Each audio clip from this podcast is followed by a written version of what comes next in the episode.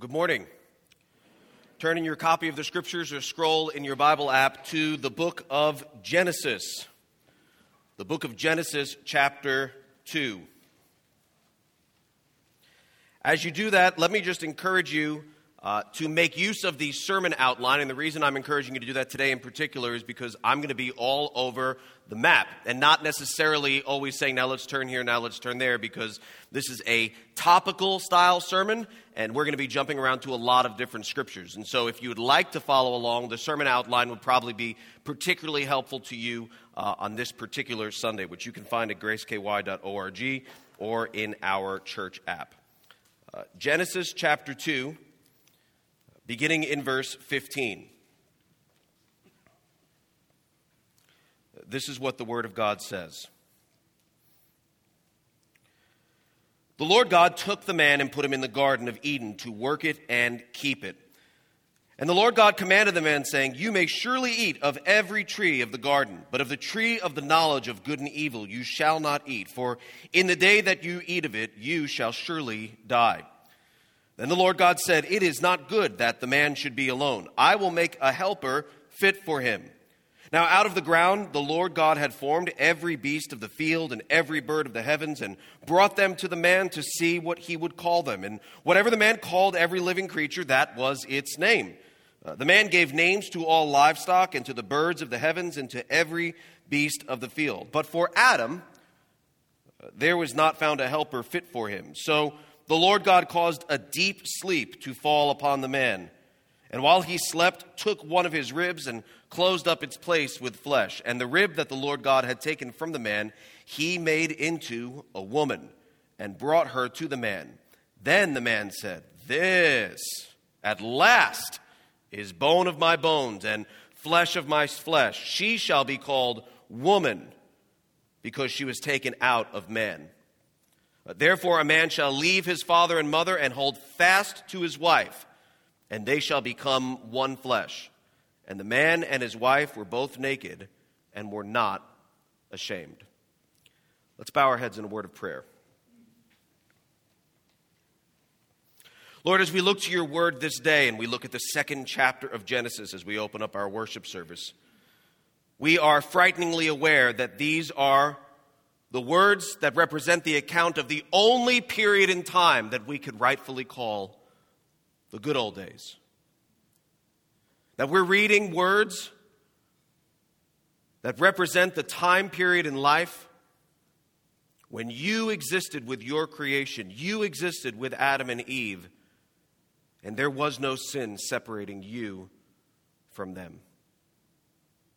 But Lord, we know that all too soon after the words that we just read, in the very next chapter, sin entered our world and death through sin. We know that in the very next chapter after that, violence and murder entered our world. And so we come before you today grateful for the grace that you have bestowed upon us, your people, grateful for your mercy and boldly approaching your throne, asking you for help in our time of trouble. Lord, we have personal troubles. We have uh, troubles within our relationships. We have troubles within our nation. We have troubles within our world. And we're tired. And we're grieved. And we ask you, Lord, would you remind us each and every day that you are Christ, that you are King of Kings, that you are Lord of Lords, that you are the Prince of Peace, the everlasting Father, and that you reign. We pray, Lord, that would you bless our time today, but also in the days to come, would you bless us as a people of God and bless us as a nation, and do it for your glory. Lead on O King eternal. We pray in Jesus' name. Amen. I don't know if you're new to our church family, but if you are, I'm really glad that you're with us today, whether you're joining us at one of our two campuses holding in person services today. We are a church, a multi site church that has three campuses. We have one in Florence, one in Independence, and the best in Fort Thomas. But today, there are only in person services being held at two of those campuses. But there's a glorious reason for that. There are no in person services taking place at the Fort Thomas campus today because we are transitioning uh, from our old space into our new facility that we built throughout 2020, and we're ready to inhabit it one week from today at our grand opening. And to say that we are excited is an understatement. And so we're very grateful. When we think back on 2020 and think nothing good came out of 2020, there's one thing good, at least, that came out of 2020, and that is by God's grace, we were able to complete the construction of our new facility. The first time since Newport and Fort Thomas that we're going to be in a place custom built with us in mind. Movie theater was not built with Grace Fellowship in mind. The event center was not built with Grace Fellowship in mind. But by God's grace, He has blessed us with a phenomenal, phenomenal place to call home. So feel free to consider joining us for that very special event uh, next Sunday as we have our grand opening. Uh, to say we're excited would be a gross understatement. We are unbelievably excited. And thank you so much uh, for your ongoing prayerful support, your financial support, your encouragement, and your love that you've shown for our church at large, but particularly for me as the former Newport campus pastor, now Fort Thomas campus pastor, over the last seven years. All that to say, Grace Fellowship Church is a large and growing church, and one of the things we do well to think about is what losses, yes, I do mean losses, should we keep an eye out for when it comes to the change that is taking place among us as our church continues to grow. Living in a sin cursed world, it's rare that a change, even a positive one, comes with no loss whatsoever. Someone's excited to be married, and that's really, really great. But, oh, there's a kind of a fun romantic time of dating that that's going to be gone. So there's a little bit of a loss there. Infinitely more excited, hopefully, but there's a loss there. Someone's having a baby. That's very, very exciting. Oh, but it won't be just the two of us. Having another child. Oh, it's excited, but it won't be just little junior or the little girl, et cetera, et cetera, et cetera. There's a loss that comes with most change that we experience in life. Some changes that take place in a growing church are inevitable, but there are also some potential changes that are avoidable. One change worth avoiding is that our church becomes a place where intimacy is hard to find because of the number of people who call our church home. Intimacy. Uh, maybe the fact that I use that word on a Sunday makes you uncomfortable, but if so, that's likely because of the unbelievable sexualization of our culture. Intimacy is not primarily a sexual word. In fact, if you look up the word in a dictionary, you'll find the primary dictionary the primary definitions of the word as an adjective are not sexual in nature at all, marked by a warm friendship developing through long association, suggesting informal warmth or privacy of a very personal or private nature, marked by very close association, contact, or familiarity. Intimacy is something that we should desire as a church with God and with one another. And so, as we continue to grow, we need to consider ways in which we grow small ways in which we'd grow close, ways in which we'd grow intimate. And we've done that through a variety of means over the years. Uh, years ago, when we kept growing big at the Florence campus, we decided okay, we don't feel like the Lord has called us to be Six Flags over Jesus. We don't want to just keep building in one location, keep going and going and going. We'd rather uh, not just say come and see, but also say go and tell. And so multi site was birthed among us here at Grace Fellowship Church. But that's not the only way, because years before that, when the church was very young and small and started, we wanted to be a church of community groups. That that would be at the center of who we are, the heartbeat of who we are as a church. Now, statistically speaking, the majority of the people at Grace Fellowship Church are in a community group. But I'll readily admit to you this that's no reason to join one. That's no reason to join one. You know that, right?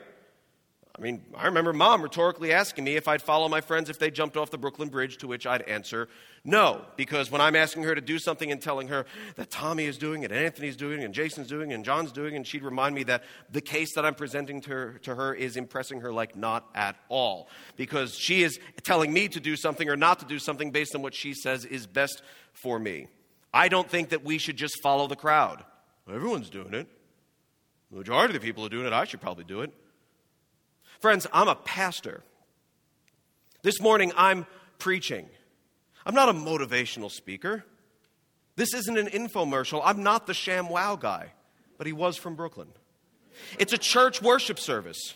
And pragmatism is good, but it shouldn't be our primary motivation in our walks with the Lord.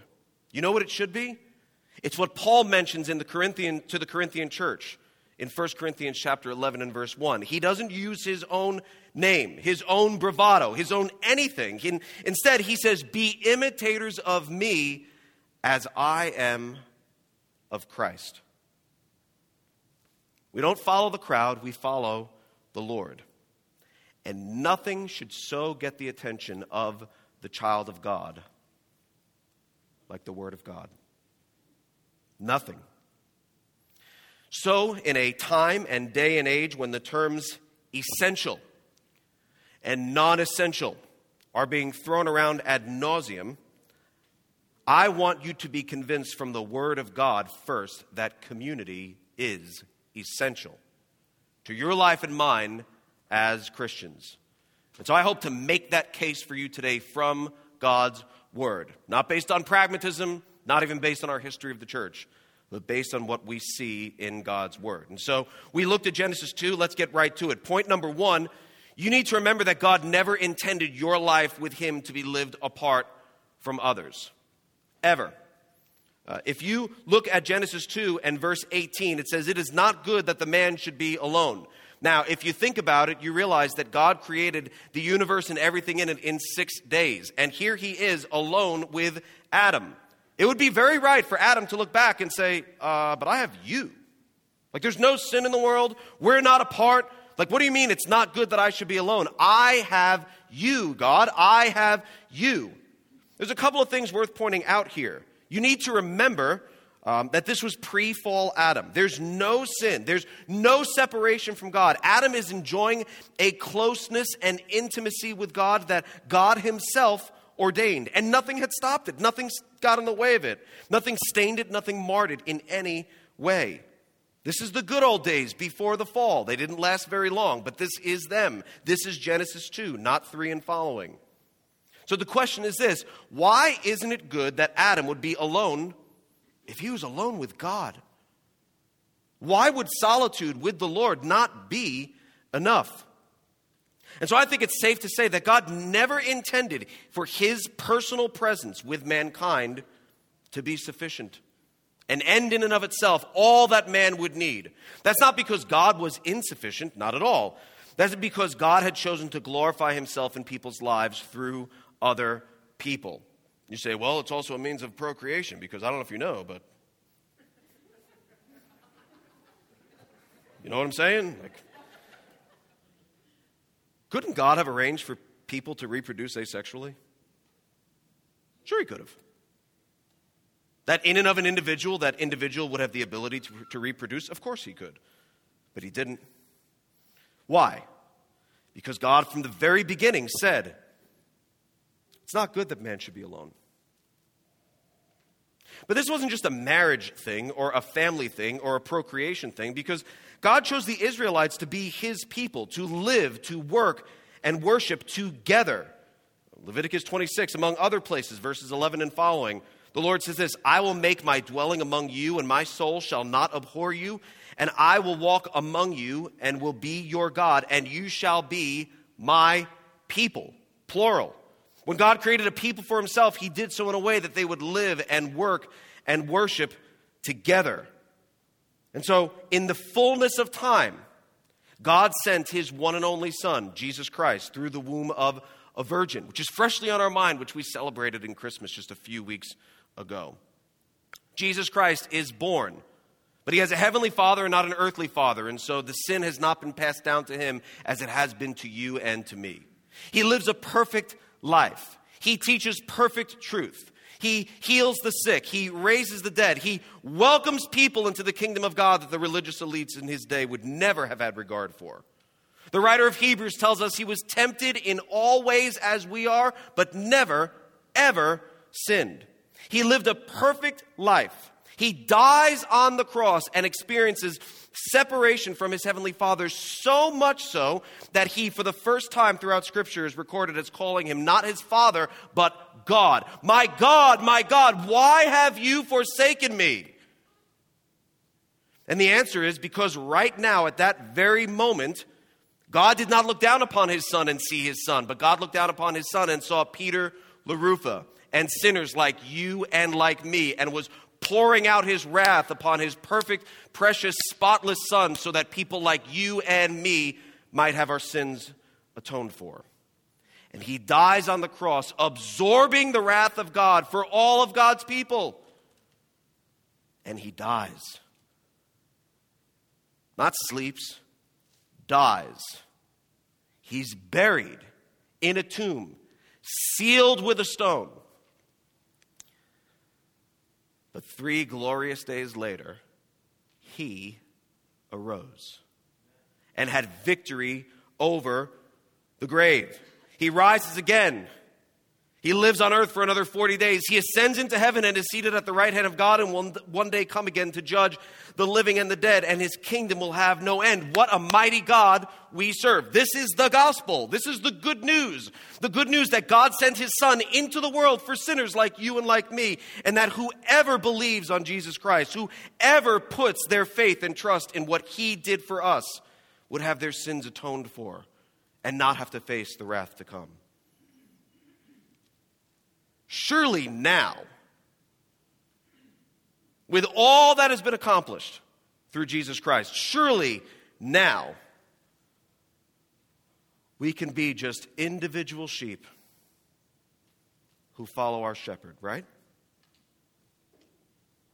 Individual citizens of heaven who follow our King Jesus. Surely now we have all that we need in him.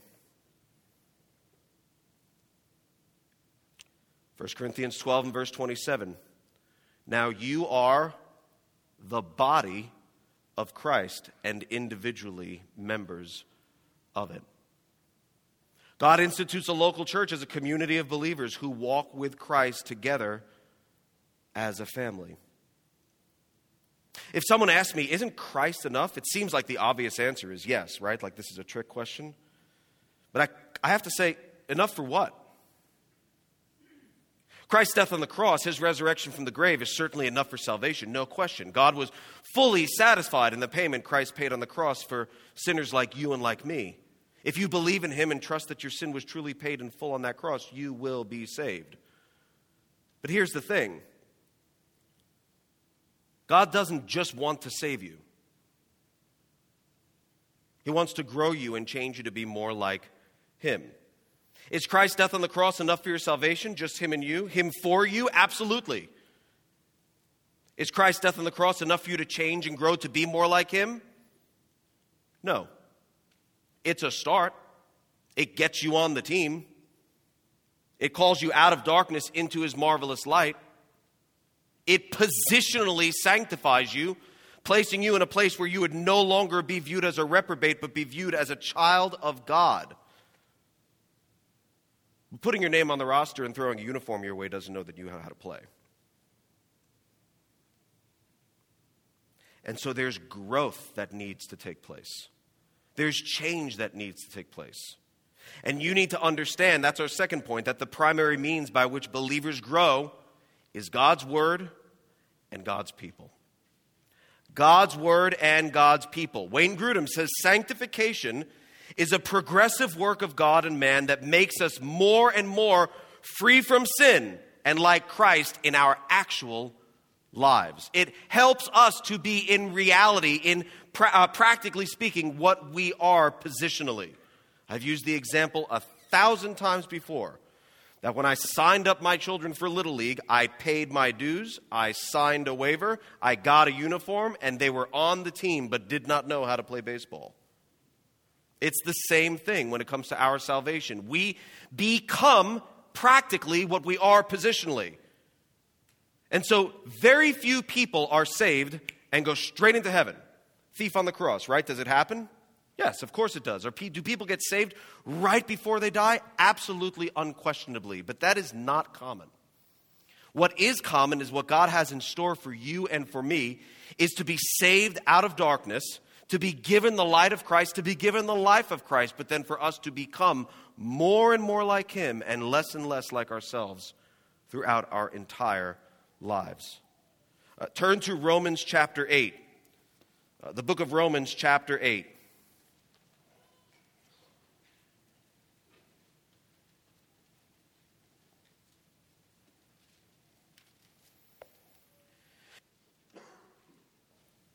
Romans chapter 8, and take a look at verse 28.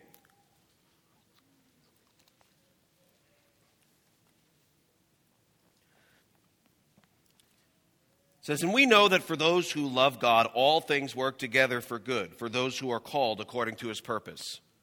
What a glorious verse. Someone say amen. All things work together for the good of those who love God and are called according to his purpose. We can rest knowing that God is in control at all times. For his people, he will cause things to work together for good, according to his ultimate purpose. He cannot be thwarted. We take great joy in that, great hope in that, great peace in that. That will help you sleep better than any sleep aid. But there's a verse right after that in verse 29.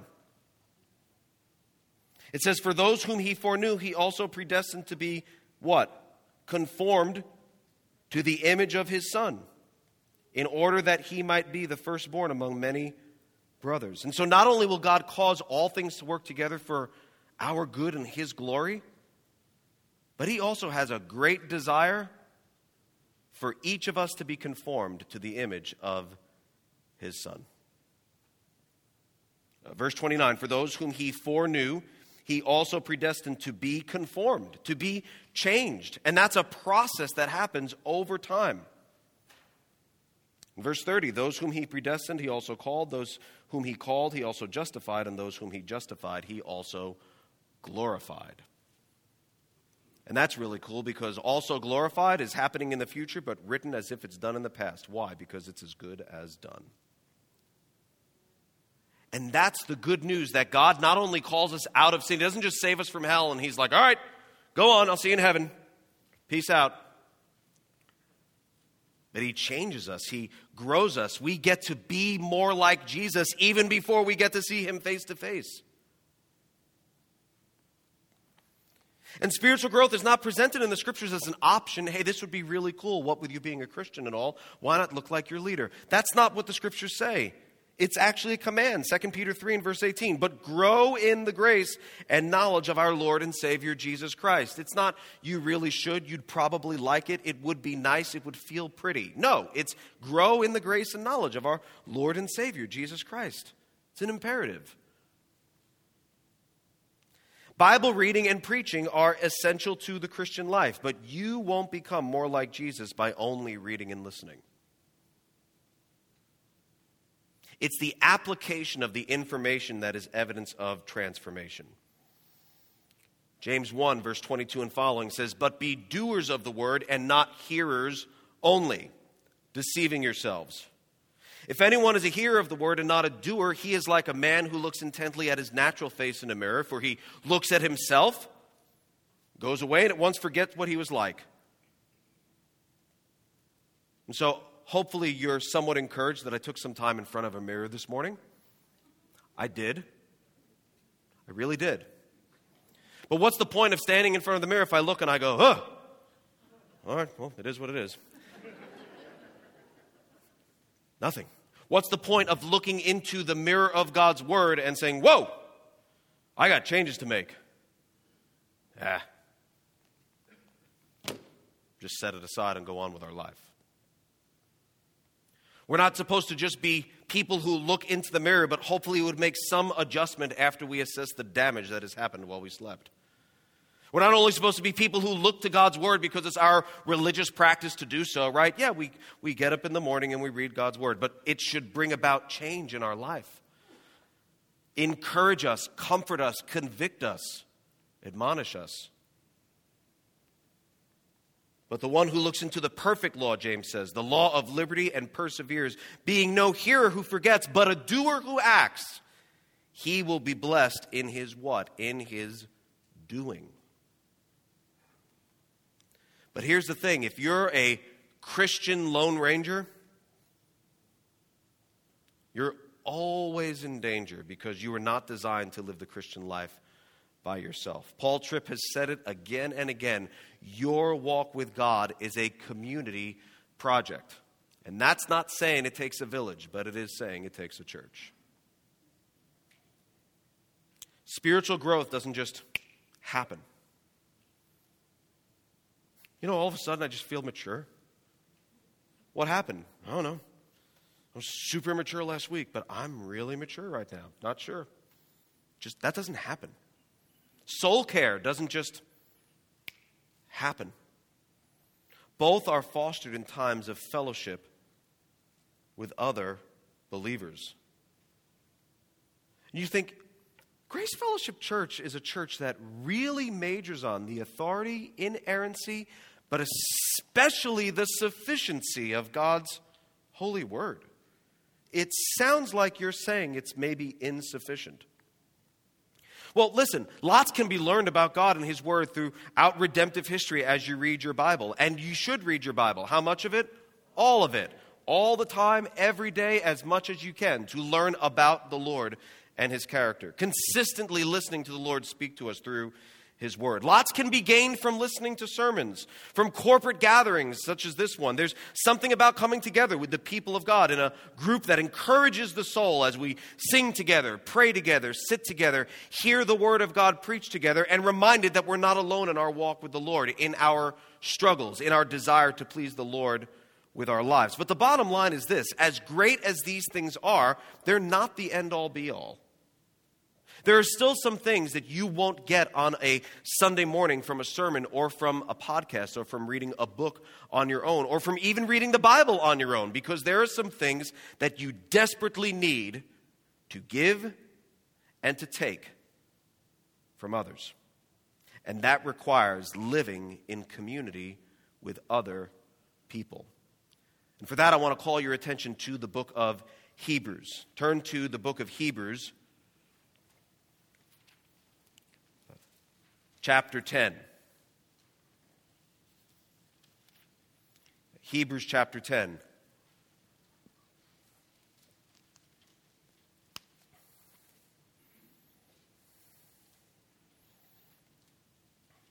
And take a look at verse 24. The writer of Hebrews says this And let us consider how to stir up one another to love and good works, not neglecting to meet together as is the habit of some, but encouraging one another, and all the more as you see the day drawing near. Let's look at a few things. First of all, verse 24, the word consider. Uh, that Greek word, it means to perceive, to, to remark, to observe, to consider attentively, to fix your eyes upon. So I'll give you an example of elsewhere where it's used in Scripture.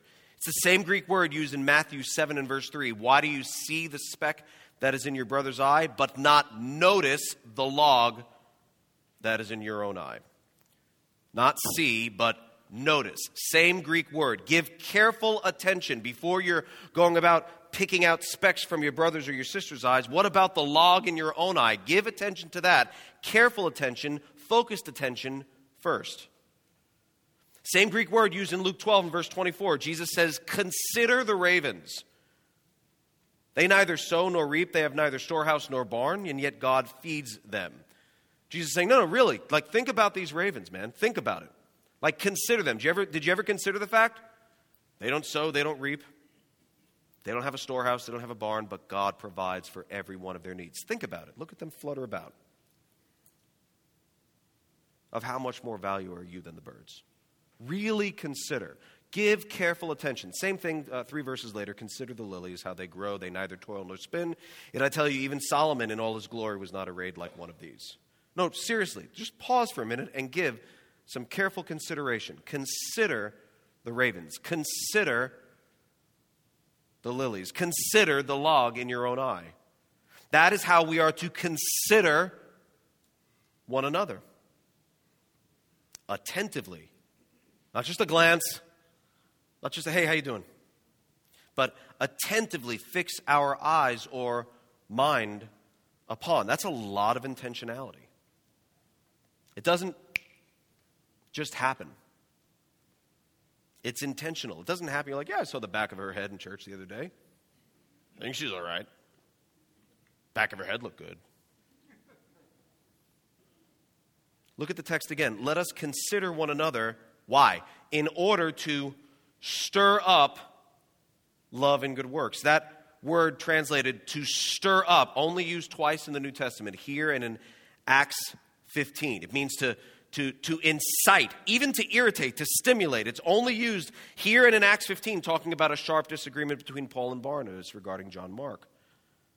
Again, love and good works don't just happen. The Bible says it takes intentional consideration and a stirring from one to another. And if the bulk of your Christian walk is spent sitting alone, just you and your Bible, or just you and your favorite preacher, or just you and your favorite podcast or sermon, you're neither going to be stirred nor are you going to stir anyone else, as we're told to do so in Hebrews chapter 10.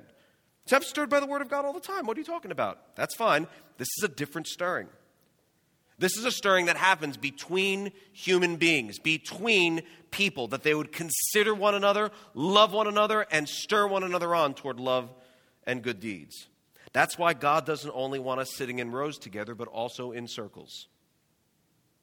It facilitates an opportunity for this intentional consideration of one another, for mutual edification, for stirring up in a way that I can't do nearly as effectively sitting in a room staring at the back of someone's head, but I have a better opportunity to do so in a community group setting. I can consider them and they me. I can stir them and they can stir me.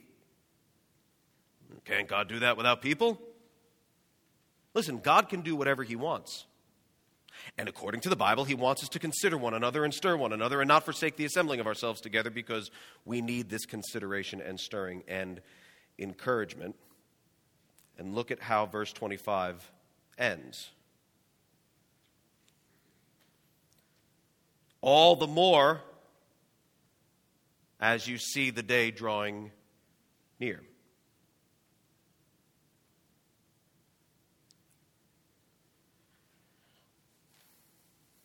Even in the perfect, sinless Genesis 1 and 2 Garden of Eden, God didn't create us for solitude. That means even under the best of circumstances, you walking through life alone with God is not what He intended.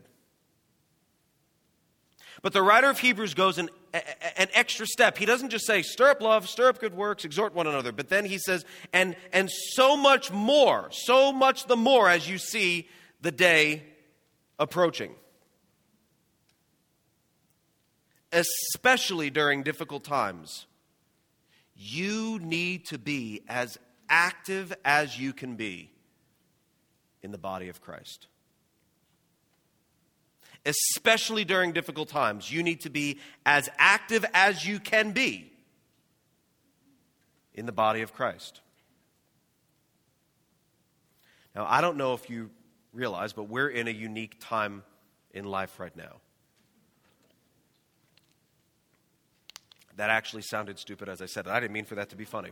Literally, it's right here. It says, We're in a unique time in life right now. You think? Half of our church worships in person, and we now have half of our church as part of our online church family, a branch in our family tree that didn't exist a year ago but does exist now. If our online church family were a campus, it would be the largest campus we have. Half of our church family has absented themselves from the rest of the body for the time being. Now, you who are part of our online church family, I want you to know, and hopefully you've sensed, that the elders love you very much, that we care about you, that we pray for you, that we want to serve you as best we can. You're, you're not second class members of our church family.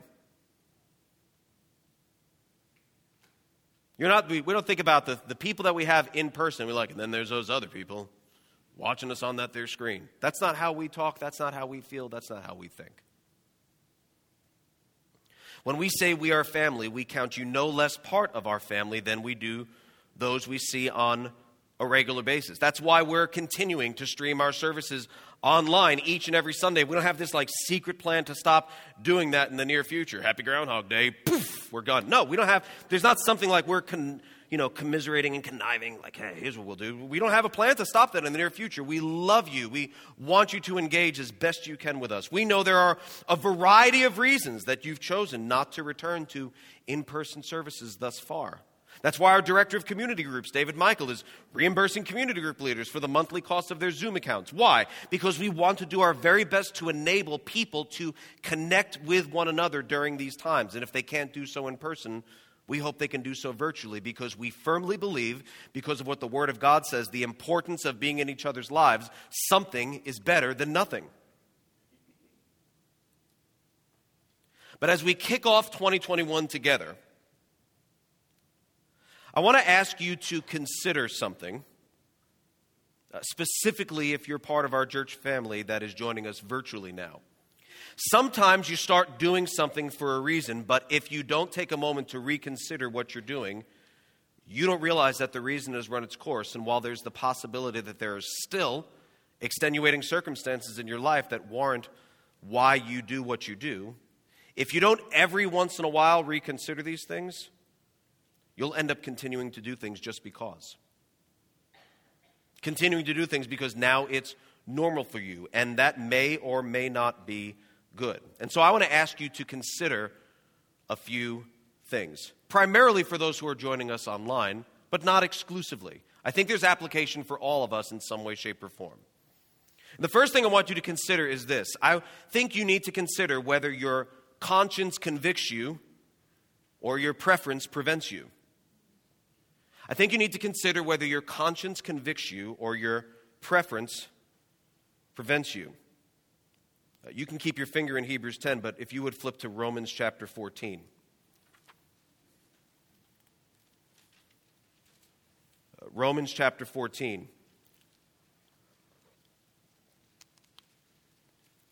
We don't have time to read through the entire chapter, but Romans chapter 14 is a teaching that Paul is giving to the church at Rome about someone uh, who is convinced in his mind and in his heart that it would be sinful to do something, wrong to do something that the Bible does not explicitly say is wrong. But in his mind and in his heart, he so firmly believes that it would be sin if he ate this way that the chapter ends in verse 23 that says, But whoever has doubts is condemned if he eats, because the eating is not from faith. For whatever does not proceed from faith is sin. And what that means is uh, for you, sir, for you, ma'am, if you truly believe in your heart of hearts, for me to eat this food would be sinful. I don't see it in Scripture, but if you believe that it's sinful, then for you to do it, guess what? It is what? Sinful. Why? Because you just told me to do it. It's sinful. So you would be going against your conscience, believing what you're doing is truly sinful.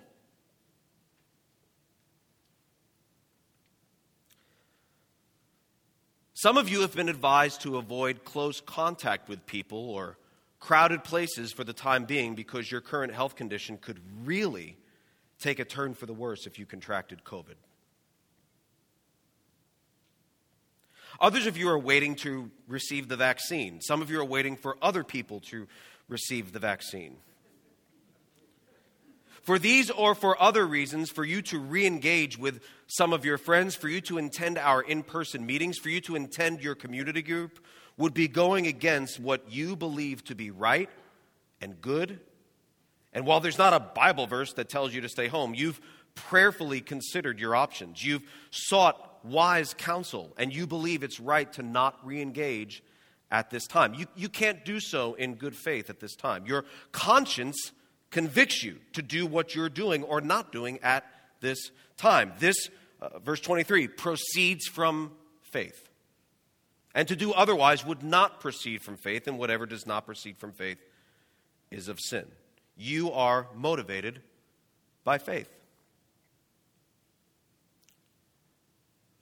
That's not the case for everyone, though. Not everybody's motivated by their conscience. Some are motivated by their preference. Motivated by preference, you're choosing to absent yourself from your brothers and sisters in Christ not out of having sought wise counsel, and maybe not even having taken it before the Lord, but quite frankly, out of fear. You don't necessarily have a specific condition or a high risk condition of some sort. You're not predisposed to anything specific as, as others are. Deep down in your heart, when you really think about it, you're just very, very afraid. And so at the end of the day, it's, it's not really a conscience driven thing, but a, a preference driven thing. You'd prefer to not have to face your fear by facing others. You know what you've read, you know what you've seen, you perhaps know what you've experienced even in relationships that are close to you. You'd prefer to not have to face your fear by facing others. And so I'd put it this way you're not bound by your conscience so much as you're bound by your preference. Uh, bound by preference can manifest itself in another way. It, it may not be fear, it may be anger. There are some of you who say, We really miss meeting together, but then when the meeting started happening, you decided it wasn't the way you liked it. There are some who say they really miss their community group, but when the community group offers you another means of connecting with one another, you say, I ain't doing it. Some of you say you miss community group, but when your group restarted and the, the leaders prayerfully considered what do we think would be best given the population of our group, they said, hey, we're going to meet this way for the time being. And that might be virtual or with masks or seated in a certain way. And you said, I ain't doing it. And therefore, while you miss community group and value what you get out of community group and what you give in community group by being in each other's lives. When it came back, you said, Well, it didn't come back the way I wanted to, so I'm out. I ain't doing it. And if that's you, I have to say this please don't give yourself the luxury of saying that's a matter of conscience. A word, I'm concerned, is becoming the catch all for I do what I want, when I want, how I want. And if I can't, I'm taking my pail, my shovel, and leaving the sandbox altogether, and I'll probably kick some sand. You might say it's a matter of conscience, and it may be, or it may have been at one time, but there's also the possibility that what you're calling a matter of conscience is really a matter of preference. If that's the case for you, if there's a means for you to participate with other believers, if there's a means for you to be in each other's lives, but it doesn't look the way you want it to look, you have a choice to make. You can say, I want what I want, the way that I want it.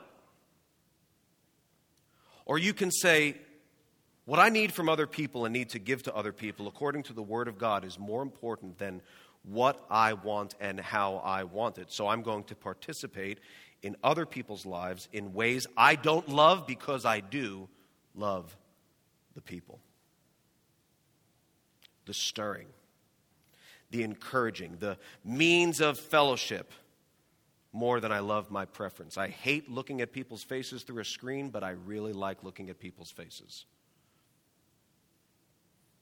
I don't want to wear a mask, but it will work if I wear a mask. I can go to my community group. I can participate in this form of fellowship, whatever it is. You shouldn't act against your conscience. Romans 14 23 is clear. For whatever does not proceed from faith is sin.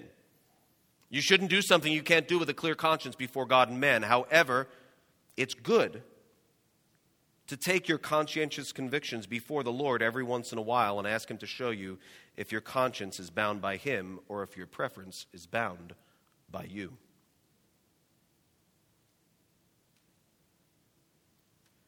You need to consider whether your conscience convicts you or your preference prevents you. Something else I think it's good to consider is this you need to know the difference between absence and abdication. Absence and abdication. I've said it enough already, but I'll say it again. I think God from the very beginning has created people to be around people. Like I said, even his very presence with Adam in the garden pre fall wasn't exactly completely what he had in mind. I think God places a responsibility on believers to be in each other's lives for fellowship where we can consider one another, stir one another to love and good deeds, and encourage one another. There may be times when we're unable to do that, where we have we have to absent ourselves from one another for one reason or another. Absenting yourself isn't necessarily a sin. This is like the catch all verse, the Hebrews 24, well, shouldn't forsake the assembling of the brethren. I remember back when I was in, uh, I mean, many, many years ago, I wanted to miss Sunday night church, perish the thought, wanted to miss Sunday night church because there was a family gathering. What, am I, what one of my friends say? Well, yeah, shouldn't forsake the assembling of the brethren. And I was like, I think I've had enough of you considering me and stirring me, and it's not stirring me to anything good and lovely. In fact, it's stirring me to want to smack you. Like, what is this? Anytime I call a meeting and there involves Christians, boom, you have to show up. That's what that verse means? No. Sometimes we have to absent ourselves from the people of God. It makes sense. Absenting yourself isn't necessarily a sin. You're, you're sick, uh, you're on vacation, you're unavailable. Or maybe you could do it, but you're just tired. You think, I just got to get to bed earlier tonight, so I'm not going to community group this week. That's fine. That's life. It happens. No judgment. Sometimes you need to absent yourselves from others, even the body of Christ. But if it's for an extended period of time, for whatever reason, here's what I'm encouraging you to do. You need to ensure that your absence from people's lives doesn't lead to an abdication of your responsibility as a Christian because I think you have a responsibility to be in people's lives in some way, shape, or form, in person, virtually, but to be in people's lives so that you might encourage them and they might encourage you, especially as we see the day drawing near. To absent yourself, it just means you're keeping yourself away. To abdicate means you've cast off or discarded a responsibility. In Hebrews 10 and verse 25, the term translated not together, not neglecting, like not neglecting to meet together, that doesn't mean just not being there. Doesn't mean don't ever miss a time to meet with Christians. It refers to totally abandoning and leaving behind something in a helpless situation. Do you know who used that same Greek word? King Jesus on the cross when he said, My God, why have you forsaken me? When he felt on that cross that he was neglected by his heavenly Father for the first time in his earthly life. It refers to a total abandoning of a situation, leaving behind something in a hopeless situation. To absent yourself from the people of God isn't necessarily a sin. However, if you've abdicated your responsibility to consider, to stir up, to exhort other Christians. You need to repent. You need to realize that your inability to gather does not negate your responsibility to one another. It means that if you have an inability to gather and fulfill that responsibility as you normally would, that you should think of another way to do that. Could be virtual. Could be that you reach out over the phone. Or it could be that the reason that you haven't been gathering has now expired. I, don't, I don't know. That's different for each and every person, but the responsibility remains the same. We who are in person need to realize our inability to gather with the people we usually gather with doesn't negate our responsibility to them. In fact, the writer of Hebrews says not to neglect this ever, but all the more as we see the day approaching. And that was said back when Hebrews was written. Uh, we are closer to that day now. That's not theological depth, that's logic. As the times get darker, we need each other more. As circumstances grow all the more uncertain, we need each other not less, but more. As times change, make sure your encouragement, your stirring of one another doesn't stop, and in fact, it should likely increase.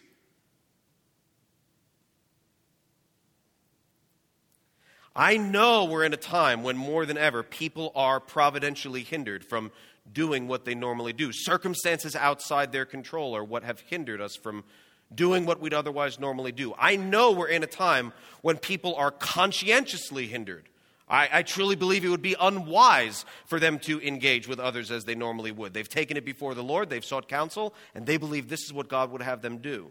The question you have to ask yourself is this given the situation I'm in, how can I continue to consider others, to be in a position for others to consider me? How can I stir others and they me? How can I encourage others and they encourage me? Realizing the importance of those things based on not pragmatism, not Grace Fellowship Church, not Peter LaRufa, but the Word of God. Consider what preferences you might have that are hindering your ability to enjoy a means of fellowship, whether in person or virtual, so that you might be an active participant in the body of Christ.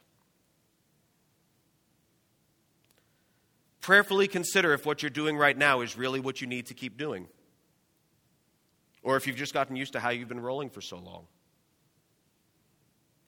It doesn't take long to create a habit.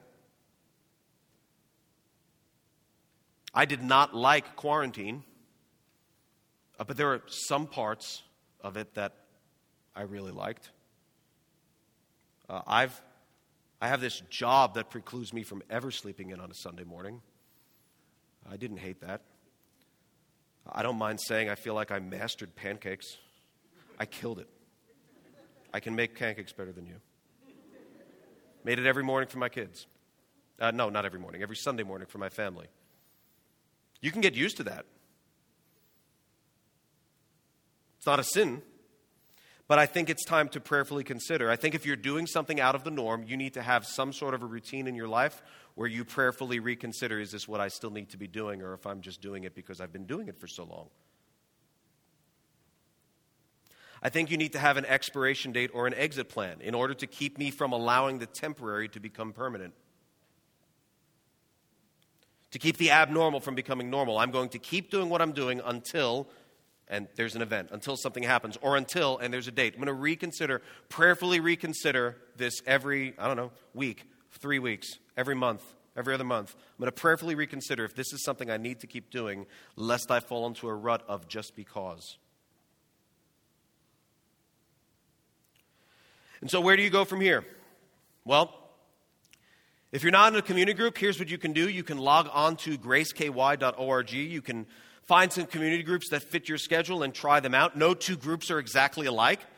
I would encourage you to try more than one, and I would encourage you to try groups for more than one week.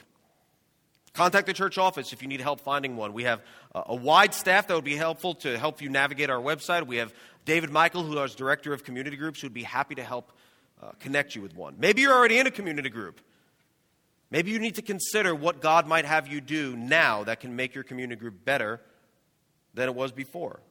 Maybe there's an area or a need in which you can serve your community group specifically. Maybe there's a way you can be all in because you're like, I've kind of checked out, I kind of show up, but I kind of don't, and I'm there physically, but I'm not really there all the way. And maybe you need to just jump in and contact your community group leader and say, How can I be more involved. Or maybe you just need to contact your community group leader and say, Thanks for serving. Maybe you need to lead a community group, and that's something you need to consider. You think, I think the Lord might use me in this way, because we could always use more. And if you're not joining us in person yet, I think you should prayerfully consider if what you've been doing you really need to keep doing, or if you just got used to how you've been rolling. I also want to encourage you to reach out to Josh Snell. I know you've received an email from him this week if you're part of our online church family. He can help you apply Hebrews 10 24 and 25 during this time when you're providentially hindered from being around others. There are ways that we can connect you with other people so that you don't have to be alone while you're choosing to be uh, not in person at this time. But please don't walk through this life alone, especially as we see the day approaching. Father in heaven, we are grateful for the many means of grace that you have for us. Uh, your word, your grace, your mercy, chiefly as it's shown to us on the cross, but also one another. And we pray, Lord, that we would never, ever, ever think that there's a situation in our life when we don't need those desperately but that our conviction, knowing that we need your word that we need the people of God in our lives, that our conviction would drive us to always find a way to consider one another, to stir up one another, to encourage one another, and to meet with people. And so, Lord, we pray for our entire church family, but especially for those who can't be with us at this time. I pray, Lord, that your uh, presence would, would be tangibly felt by them, especially for those who are alone. I pray that your mercy and grace would pour out upon their lives. And I pray, oh God, would you connect them, yes, with you, but also with your people? Would you use other members of our church body to connect with them?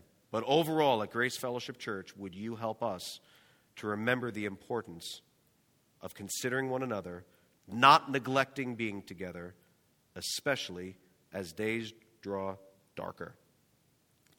Because we know, Lord, that as the darkness increases, your light shines all the brighter, but we need each other to remind us of that. Do this, we pray, for your glory and our good. In Jesus' name, amen.